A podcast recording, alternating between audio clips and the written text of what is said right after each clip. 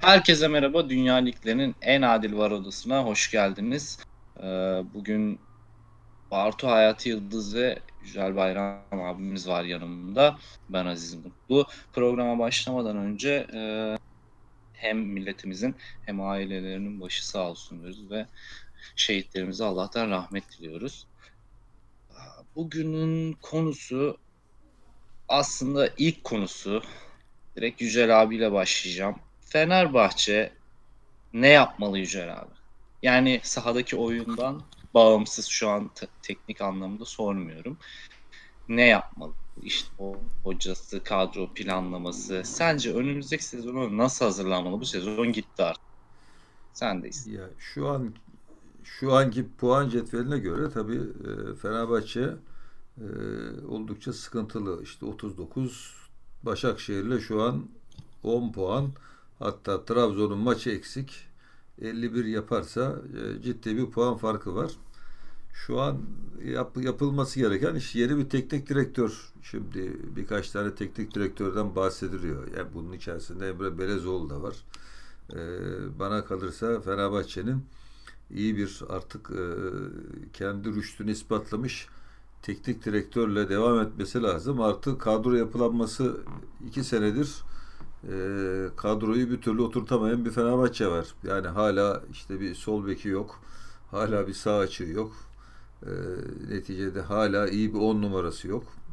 E, belki Müriş'ten daha iyi bir santrafor ihtiyacı var derken Fenerbahçe'nin 2020-21 sezonunda e, yine ciddi transferlerle e, sezona girmesi lazım. En azından şu an şöyle bir şans var.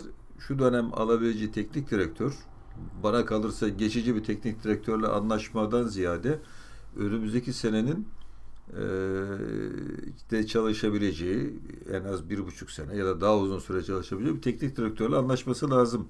Yani bu Aykut Kocaman, bu Emre Belezoğlu bana göre olmaması lazım. Ha, Emre Belezoğlu ne olur? Teknik direktör artı ya yabancı bir hocayla çalışırsın. Ee, Emre Belezoğlu yardımcı olabilir. Seneye e, o şekilde bir yapılanmaya gidebilir artık Emre'nin futbolu bırakıp Fenerbahçe'ye bu yönde bir destek olabilir. Yabancı diliyle işte Avrupa görmüş her türlü tecrübeye sahip e, bir e, futbolcu.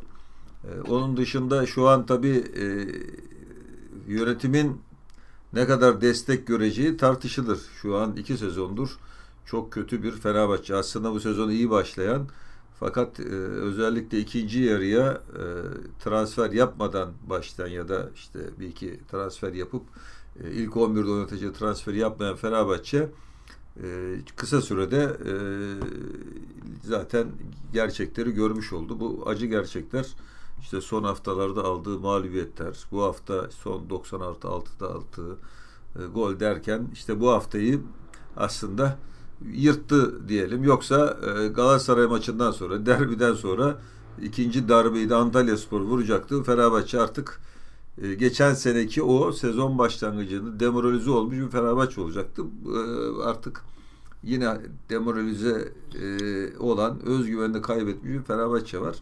Yani Fenerbahçe'nin e, bence e, ikinci dediğimiz gibi artık 2020-21 e, sezonunu kuracak kadro ve teknik direktörle e, en hızlı bir şekilde e, çalışmaya başlaması lazım. İşte bu hafta Trabzon kupa maçı var. Hala Ersun Yanal'la çıkıyor. Nasıl bir mantıksa tabii o da bir ayrı. Yani yönetim şu an kararsızlık içerisinde bir yer bir yerlerden destek alması lazım. Hani e, yönetimin aslında şöyle bir e, parantez açmak lazım. Ali Koç şirket yöneten birisi. Düşünün e, çok kritik bir ihaleye giriyorsunuz.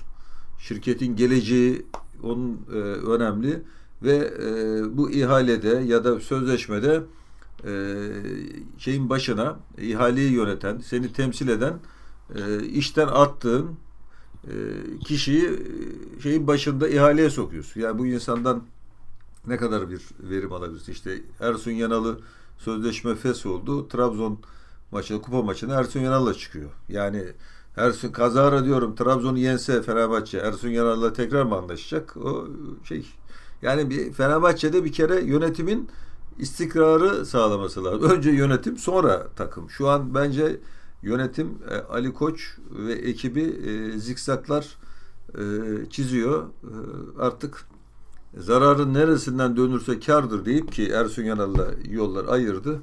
E, iyi bir teknik direktör. Var mı bilmiyorum. Hani şu an Aykut Kocaman boşta deyip de yine Aykut Kocaman'la anlaşır mı Ali Koç? o ayrı. İşi zor Fenerbahçe'nin. 2020-21'de de zor. Bekleyip göreceğiz. Peki güzel abi. Teşekkür ederim. Peki Bartu? Evet. Sendeyiz. Sen ne düşünüyorsun Fenerbahçe'nin bu haliyle ilgili?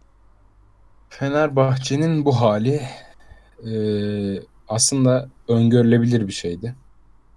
Çok yanlış adımlar atıldı. Ve zarardan şu anda dönmeye çalışıyor. Daha erken kesinlikle dönülebilirdi. Kendi kendine yaktı Ali Koç. Ee, ilk başta dedi ben dedi kesinlikle Ersun Yanal'ı getirmek istemiyorum. Ben Evet. burada olduğum sürece Ersun Yanal bu kapıdan giremez. Ee, ondan sonra bakıyorsun taraftar çok baskı yaptı. Hadi şey getir, Ersun Yanal'ı getirelim. Geldi Ersun Yanal buyur. Ee, hani hücum futbolu, hani önde pres yapacak Fenerbahçe. Hani Nisan'da şampiyon olan Fenerbahçe. Burada suçlu Ersun Yanal mıdır? Kesinlikle değil. Tek başına değil evet. Evet. Tek başına Ersun Yanal'ı söylemek saçmalık olur. Ee, burada suçlu Komolli midir? Değil. E, Komolli de gitti. Hani Ersun Yanal tek başına Komolli'siz olmadı. E, burada suçlu Ali Koç mudur? Hadi o da kesinlikle değil diyelim. Tek başına çünkü Ersun Yanal da bir faktör değil. E, burada suçlu taraftar mı da e, bunun cezasını Fenerbahçe taraftarı çekti? Adamların e, Ersun Yanal'ı istemeleri de onları suçlu yapmıyor bu arada. kesinlikle yapmıyor. Çünkü Yani Nisan'da şampiyon yapmış bir hoca var takımlarına. herhalde. Hani kimi isteyebilir başka taraftar? Ee, Galatasaray taraftarı Fatih Terim'i istemeyecek de gidecek işte Skip Bey mi isteyecek? Kimi isteyecek? Tabii ki Yani. Dersun Yanal'ı isteyecekti Fenerbahçe taraf. Yanlış bir yapılanma oldu. Ee, O ne bileyim hani organize bir beceriksizlik oldu sanırım bu. kesinlikle kesinlikle Futbolcuları da dahil ediyorum ben. Mesela Emre Belezoğlu toparlayacak işte abilik yapacak falan derken o olmadı. o da çok etki edemedi. Belki onun da elinde değildi. Ee, peki sence Tayfur Hoca mı gelmeli? Hani konuşuluyor ya. da- herhalde en ciddi o değil mi? Evet Tayfur Havuççu'yu duydum ben. Evet o konuşuluyor.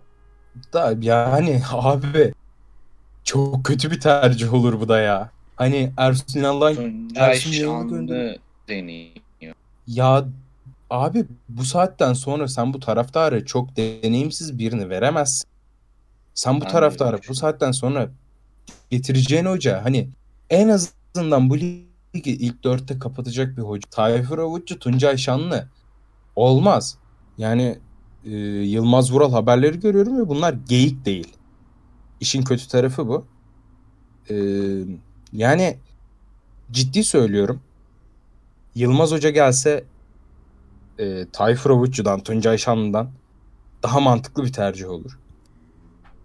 E, Tayfur Avuççu yapamaz yani hani Beşiktaş'ta gördük sonuç olarak biz Tayfur hı.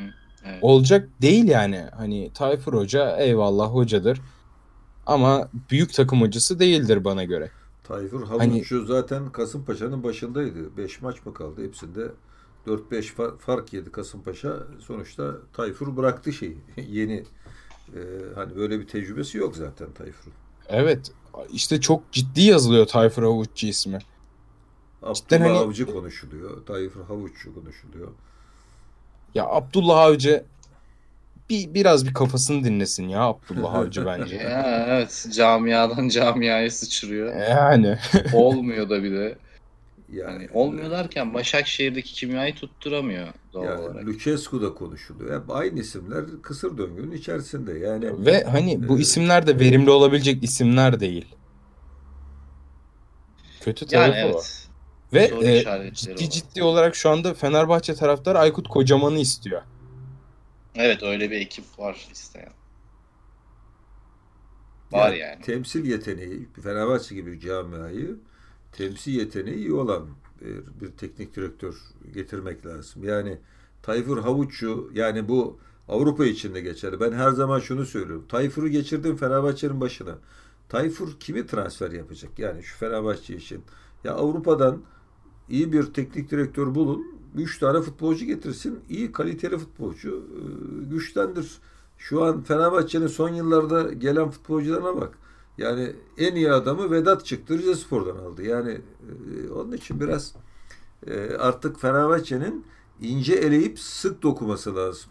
Laf olsun diye teknik direktör yani Nasrettin Hoca'nın göle yoğurt mayalısı gibi ya tutarsa diye bir şey olmaması lazım. Artık proaktif olup öngörü sahibi bir yönetim e, artık e, aklı başında birisini artık Mourinho'yu mu getirirsin? Kimi getirirsen getir.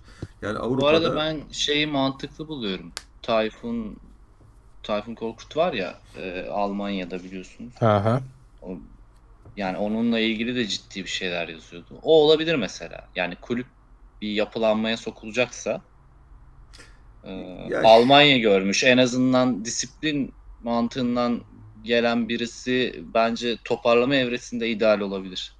Ya Tayfur'u getireceğine Emre Belezoğlu elinde e, devam et gitsin daha ucuza halledersin bu işi. Yani Tayfu Tayfun da sonuçta baktığın zaman Almanya'da bir iki e, kulüp çalıştırdı ama hani Tayfun da Tayfun yani sonuçta bir e, farklı bir şey yok ki Fenerbahçe gibi kulüpler, Beşiktaş gibi kulüpler uzun vadeli yapılanmaya gitmeyeceği için onlar için yapılanma dediğin zaman seneye şampiyonluk. Ha, ya kritik kritik soru bu işte. Yani yapılanma yapılanma dedikleri şey nasıl sürecek? Şimdi kadrodan 10-15 kişi gönderip 10-15 kişi alıp e, flash bir hoca alıp iyi para harcayıp para yok. Anda önümüzdeki yılı kurtarmaya mı çalışacaklar? Yok, Ki yok. orada ya Ali Koç ayarlar ya. Ali Koç sponsor mu sponsor. Ben para konusunda sıkıntı yaşayacağını sanmıyorum Fenerbahçe. Ya Ama hani senin söylediğin şey önemli. Bu toparlanma diyoruz ya. Yani yapılanma. 2-3 yıl mı gidecekler abi? Yoksa hani hemen sezon ya şu andan itibaren yeni sezona kadar bu yapılanmayı bitirecekler mi? Bu soru önemli. Ya mantık olarak düşündü Ali Koç'un o kadar uzun bir yapılanmanın başında duracak bir garantisi yok. İlk yönetim seçildiğinde başarısız bir takım gördüğünde indirecekler Ali Koç'u. Yani hani onun yerine bir başkası geçecektir.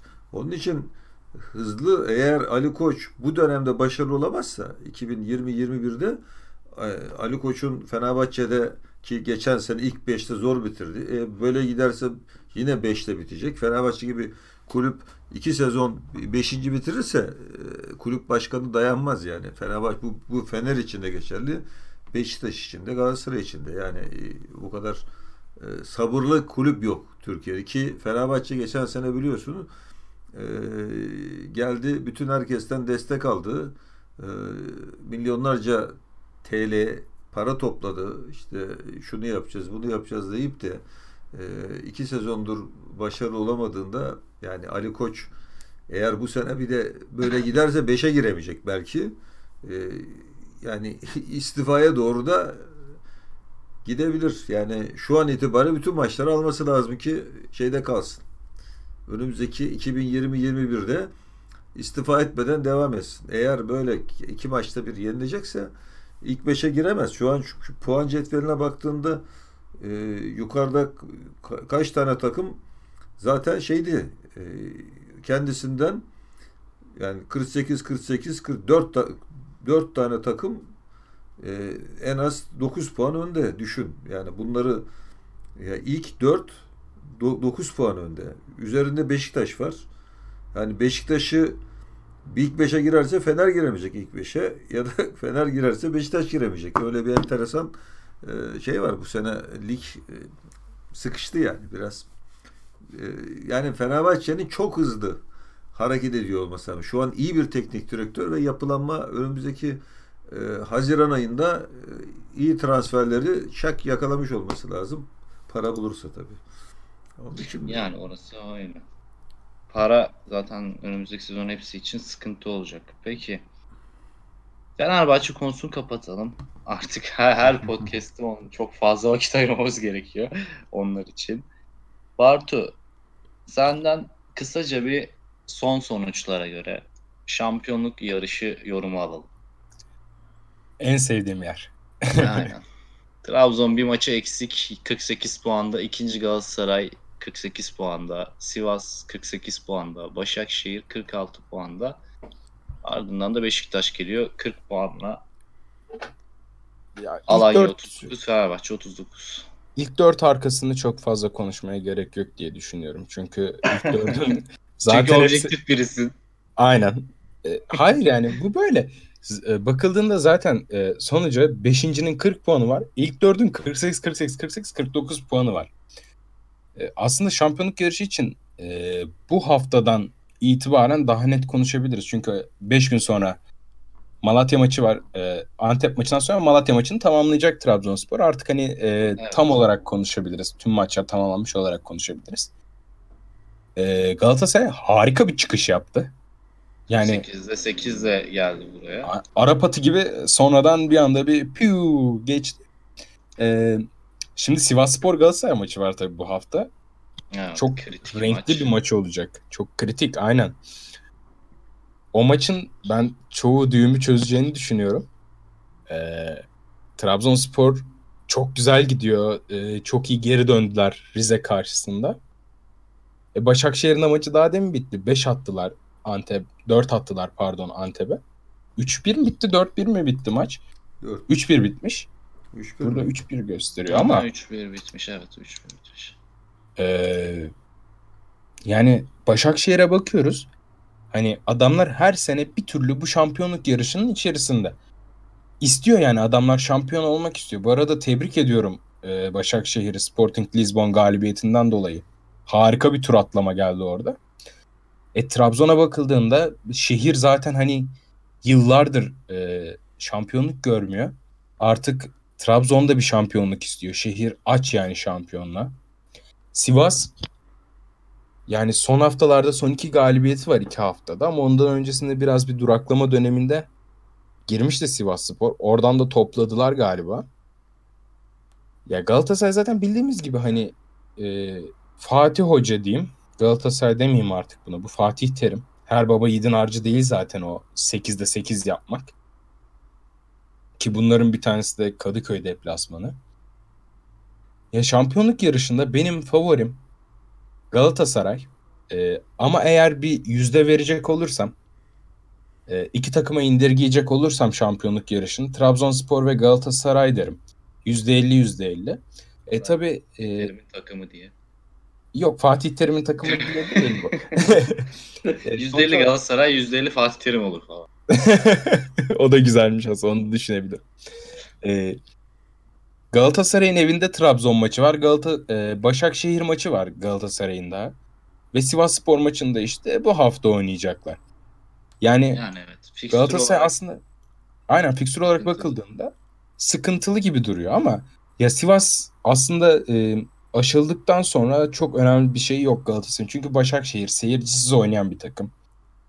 Trabzonspor'la kendi evinde şampiyonluk yarışındaki e, en büyük e, rakibine maça çıkıyorsun arenada 50 bin kişinin önüne. Orada da çok sıkıntı yaşayabileceklerini zannetmiyorum. Yok ya Galatasaray o, tarz maçları oynadı yani. Geçen yıl da oynadı. Aynı şekilde gider bence de. İşte %50 Galatasaray, %50 Trabzon diyorum. Ha, ama bir pay bırakmak gerekirse %5'lik payda Sivasspor ve Başakşehir'e sayacak olursak %50 e, Trabzonspor %45 Galatasaray derim. Şu anki duruma bakıldığında bir maç eksik. Anladım. Evet yani avantaj puanda bir avantajları var. Evet. Peki Yücel abi Başakşehir mucizesi diye bir şey yaşadık. Bayağı mucizeydi yani. Ben evet, beklemiyordum evet, açıkçası. Evet, evet. Hani ben bu arada iyi futbol oynayacağını düşünüyordum Başakşehir'in burada. Ama bu kadar böyle konsantre işte rakibe böyle etkili silahını kullandırtmayacak. Tabii illaki şans faktörü de vardı. Bir direkten dönen top vardı. Skor 3-1 iken galiba. Ee, o da bizim için iyi oldu ama senden böyle bir kısaca Başakşehir'in turlamasını dinleyelim Mücel abi. Ya, bir Başak... Böyle bir böyle bir dönemde de çok e, iyi geldiğini düşünüyorum. Ya, Türk adına, taraftar adına. Evet Başakşehir sayesinde şampiyon olan takımımız eleme oynamadan Şampiyonlar Ligi'ne Heh, gidecek. aynen, aynen öyle. Baş, Başakşehir e, kupada şey gidiyor. Sessiz sedasız diye. Böyle hani kimse beklemiyor Başakşehir'den. Bunu e, özellikle şeye benzetiyorum biraz. Galatasaray'ın UEFA Kupası'nı kazandığı sene de işte Galatasaray bir takımı yeniyor. Ya öbür seyredenler diyor ya biz bu takımı yeneriz. Diye diye e, Galatasaray şampiyon oldu. Çünkü şey yok. Hani Galatasaray'ı çözemediler. Galatasaray işte canla başla mücadele etti. Bütün takımları yene yene yani e, son maçta bir tek beraberlik vardı. E, geçti. Şu an Başakşehir'in en büyük avantajı e, seyirci baskısı yok. Yani ki bu maçta da e, iyi futbol sergilediler. Yani adamların belli bir kalıpta oynuyor. Yani e, ilk kez belki bu maçta tempo yüksek başladılar ki ilk yarı 2-0 2-0 bitti. Yani Viska biraz daha etkiliydi. Ee, tabii rakip takım da genelde işte Başakşehir denen ki Başakşehir maça çıkarken liderdi. Hani Sporting Lisbon'un ciddiye almaması için hiçbir sebep yok. 3-1'in 3-1 ki futbolda da en kritik sonuçlardan bir tanedir. 2-0 yenildiği zaman e, eleniyorsun. E, seyirci baskısının olmaması e, Başakşehir'i bu maçta e, biraz ön plana çıkarttı. İşte hava şartları derken adamlar beklentinin çok üzerinde. 3-1'den 4-1'i hani bizim e, Türk takımları da baksan geriye dönük böyle geri dönüş çok fazla yaptığımız maç hele hele son yıllarda e, hiç yok. Yani e, belki en son Galatasaray Milan'ı işte Avrupa Kupası UEFA'yı kazandığında 2-1'den 3-2 alarak e, yolunu açmıştı. E, Başakşehir'in geri dönüşü özellikle yani 3-1'den 4-1 maçı alması e, bana bana göre tabii e, tebriği zaten hak, hak ediyorlar. E, Türk futbolunun da bir artık e, baş kaldırıcı diyelim. Hani biz de varız. Sesimiz gibi bir Galatasaray falan çok e, rahat geçti. E, elendi gitti daha doğrusu. E, bunun yanında Başakşehir yüzümüzü güldürüyor. İnşallah e, bizim takımımız olur. Biliyorsunuz Başakşehir yıllardan beri istenmeyen takım hüviyetinde. Yani Evet, hep evet, karşıda birilerinin takımı e, imajında. Hani bahaneyle Başakşehir birazcık daha e, sempati toplamaya başlıyor. Yani e, bu seneki puan cetvelindeki duruma da baktığında geçen seneki o kötü imajı bu sene farkındaysanız kimse konuşmuyor. Ya bu sefer Trabzon ön plana çıktı. Yani hani birileri her sene birileri şampiyon olacak deniyor. Bu geçen sene Başakşehir'di, bu sene Trabzon. Ee, yani e, bu fırsatı e, iyi değerlendirmesi de lazım. Eğer bir tur daha giderse dediğimiz gibi artık bizim herkesin benimsediği bir Başakşehir olacak. Yani bizim takımımız olacak artık Başakşehir. E, birilerinin dediğim gibi e, birilerinin takımı değil belki de birazcık daha e, seyirci toplar baykuşların yanına. E, inşallah e, şu anki rakibi Kopenhag hani şu ana kadar bu takımlar elediyse Başakşehir Kopenhag'ı daha rahat geçmesi lazım. Futbolda tabii rahat geçme diye bir şey yok.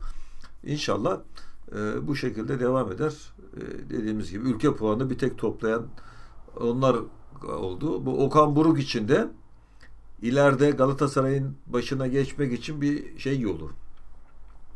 Geçiş yolu. Evet. Eğer bu devam ederse ha Okan Buruk rüştünü Rize Spor'dan sonra ispatlamış bir teknik direktör e, olacak. Yani seneye Galatasaray'da Fatih Terim ya ben artık e, yukarıya doğru başkanlığa doğru gideyim derse belki de işte Okan Buruk'la falan altyapıyı oluşturmuş olacak. Okan'la devam edecek yani inşallah e, başarılı olur Başakşehir. İnşallah iyi bir teknik adam kazandı Türkiye ve şey taraftar da toplamaya başladı Başakşehir. Evet, evet. Ee, daha fazla artık taraftar gidiyor. Ee, ben de tebrik ediyorum. dediğim gibi ben kısaca aslında yorumumu yaptım. Çok böyle beklemiyordum. İyi futbol oynamayı bekliyordum ama bu kadar cesur olacaklarını düşünmemiştim. Ben de gurur duydum. Buradan topu Bartu'ya atacağım. Ardından aynı konuyla ilgili bir de senden yorum alacağım Yücel abi. Artık konuşabiliriz düşme hattını çünkü. yani Ya düşme Allah hattı bismillah şekli- işte benim konum. Tam Bartu'nun konusu. Evet Bartu sendeyiz. Düşme hattı kardeşim. Ya zaten biliyorsunuz böyle düşme hattı işte alt ligler falan hobim. düşme hattı aslında böyle e, çok fazla şey değil. Hani alev alev değil diyeyim. Ama her an böyle alevlenmeye hazır bir düşme hattı var. Kayseri Spor bugün kazandı. İşte Ankara gücü kaybetti. Kasımpaşa berabere kalıyor. Bir şeyler oluyor. Zaten e, böyle baktığımızda son üçe Kasımpaşa, e, Ankara gücü ve Kayseri 19 ve 20 puan düşme hattı. Konya Spor'a bakıyorsun 22 puan. Efendim? Biraz karışık orası evet. Geçen yıldan daha karışık galiba şu an. Yok aslında çok karışık değil ama her an alevlenebilir yani. Şu 13. sıranın e, 12. sıranın bir mağlubiyetiyle ve altların bir kazanmasıyla her şey yanabilir ortada. Ama e, de, yani Rize ve e, Malatya'nın çok tehlikede olduğunu düşünmüyorum. Ben Konyaspor, Kasımpaşa, Ankara Gücü ve Kayseri arasında bir düşme yarışı yaşanacağını düşünüyorum ama şöyle de bir sürpriz yapabilir Kayseri Spor. Belki 15. olup şey yapar. Ligde kalabilir. Ama ben mesela burada kim düştü derseniz Kasımpaşa düştü derim. Evet e, 20 puanla 16.lar ama toplayabileceğini pek zannetmiyorum Kasımpaşa'nın. Konya'da düşebilir çünkü yani gidişatı çok iyi değil Konyaspor'un. Hiç iç açıcı değil. Son 5 maçta topladıkları 4 puan var. E, Konyaspor'un.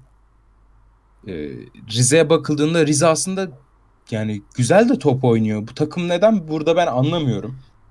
Çok kötü diyemeyiz Rize evet. Spor'a. Çok beklenmedik puan kayıpları, beklenmedik yenilgiler geliyor Rize'ye. Hayırlısı e, dediğim gibi ben e, 12. ve 13. sıranın çok fazla 12. sıra diyeyim hatta artık çünkü Malatya'nın da 24 puanı var. Malatya da bu arada Galatasaray yenilgisiyle beraber çok büyük bir çöküşe geçti. E, 12. sıranın üst tarafının pek fazla böyle düşmeden etkileneceğini zannetmiyorum ya. Anladım. Yani Gençler Birliği ve yukarısı çok bu yarışın içinde olmayacak diyorsun sen. Evet. Antalya'da dahil risk olmayacak kısma bence. Antalya Gençler Birliği Denizli Spor'dan yukarısı temiz. Yani sorunsuz geçerler diye düşünüyorum ben bu seneyi. Ama tabii- Güzel abi. Ha tabii. Pardon bitti sandım. Özür dilerim. Yok yok sana vereyim ben sözü abi. Tamam. Güzel abi. Bir de senden alalım. Düşme potası ile ilgili yorumunu. Ya ben sosyal medyada da paylaşmıştım. Hani herkes küme düşmemeye çalışır. Ee, ben de küme düşmeye çalışan takımlar diye başlık atarak sosyal medyada bu hafta paylaştım. Yani herkes sanki küme düşmeye çalışıyor. Düşmemeye değil. Yani işte e, benim mesela bir Malatyaspor son 8 maçta sadece bir puan aldı. Yani son 5 maç herkes görüyor ama Sadece bir puanı var. Yani 24 puandaki e, yanlış transferler. Malatyaspor e, Sergen Yalçın'ı bıraktı, Gülerme'yi bıraktı, işte Yahovic'i sattı ve takım 8 maçta 1 puanla son haftaların en kötü takımı. İşte Rize Spor son 5 maçta 1 puanı var. Yani hani e, işte bu hafta işte 1-0 öndeydi Trabzon'a karşı 3 dakikada 3-1 oldu. Konya Spor'a bakıyorum 17 maçta sadece 10 puanı var. Beraberlik, beraberlik, beraberlik. İşte Kasımpaşa sürekli gayret içerisinde. İşte Ankara Gücü Kayseri hani e, puan mücadeleleri işte bir tek bugün Kayseri bir tık yukarı çıktı ki aslında Kayseri'yi potaya soktu. 19 puanla e, Kayseri şu an e, 15. sıradaki Konya Spor'la bir maç seviyede şey e, bir maçlık bir şey kaldı. Benim e, özellikle Malatya Spor yani şu an bana göre Kayseri Ankara gücü şu an e, düşmede en iddialı takımlar. Malatya Spor'a ben baktım. Malatya Spor dediğimiz gibi 8 maçta bir puanı var. Ama Malatya Spor'un şöyle bir fikstürü var. Trabzon'da oynayacak. Fenerbahçe ile oynayacak. Sivas'ta oynayacak. Beşiktaş'ta oynayacak. Yani oynadığı da dört tane daha güçlü takımlarla maçı var. Tabi bu arada Rize ile deplasmanda oynayacak. Gençler Birliği oynayacak. Yani e, şeyin hiç Kasımpaşa ile oynayacak. Kayseri ile oynayacak. Trabzon maçından sonra Kayseri Malatya maçı var. Yani Malatya şu anki fikstür ve form grafiği ki teknik direktörü değiştirdi biliyorsunuz. Yine değiştirdi derken teknik direktör istifa etti. Ee, sonuçta Malatya'ya kim geçecek başına belli değil. Yani ben e, Malatya'da özellikle ikinci yarıya başlarken Sergen Yalçın ve o iki transferi yaptıktan sonra ben o zaman notumu almıştım. Malatya Spor e, küme bana göre e, bu aşağı inişten kolay kolay kurtulacağını sanmıyorum. 24. Kasımpaşa 20. iki maçlık bir şey var.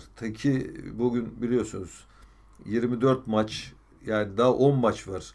E, Malatya'nın bir maçı eksik ya Trabzon herhalde e, bu formla ha Trabzon formla derken ben Trabzon son iki haftayı seyrediyorum.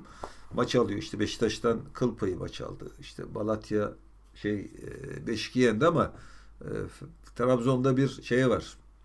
Bir doygunluk var sanki. Biraz temposu düştü o şeyin. Hatta bu tür Malatya gidip de e, Trabzon'u kazara yenerse de e, şaşmamak lazım. Neticede aşağısı e, kurtulmaktan ziyade düşmeye çalışan takımlarla dolu. Yani bunların içerisinde belki en iyi futbolu demin söylediğin gibi Rize oynuyor. İşte Antalya çıkışa geçti.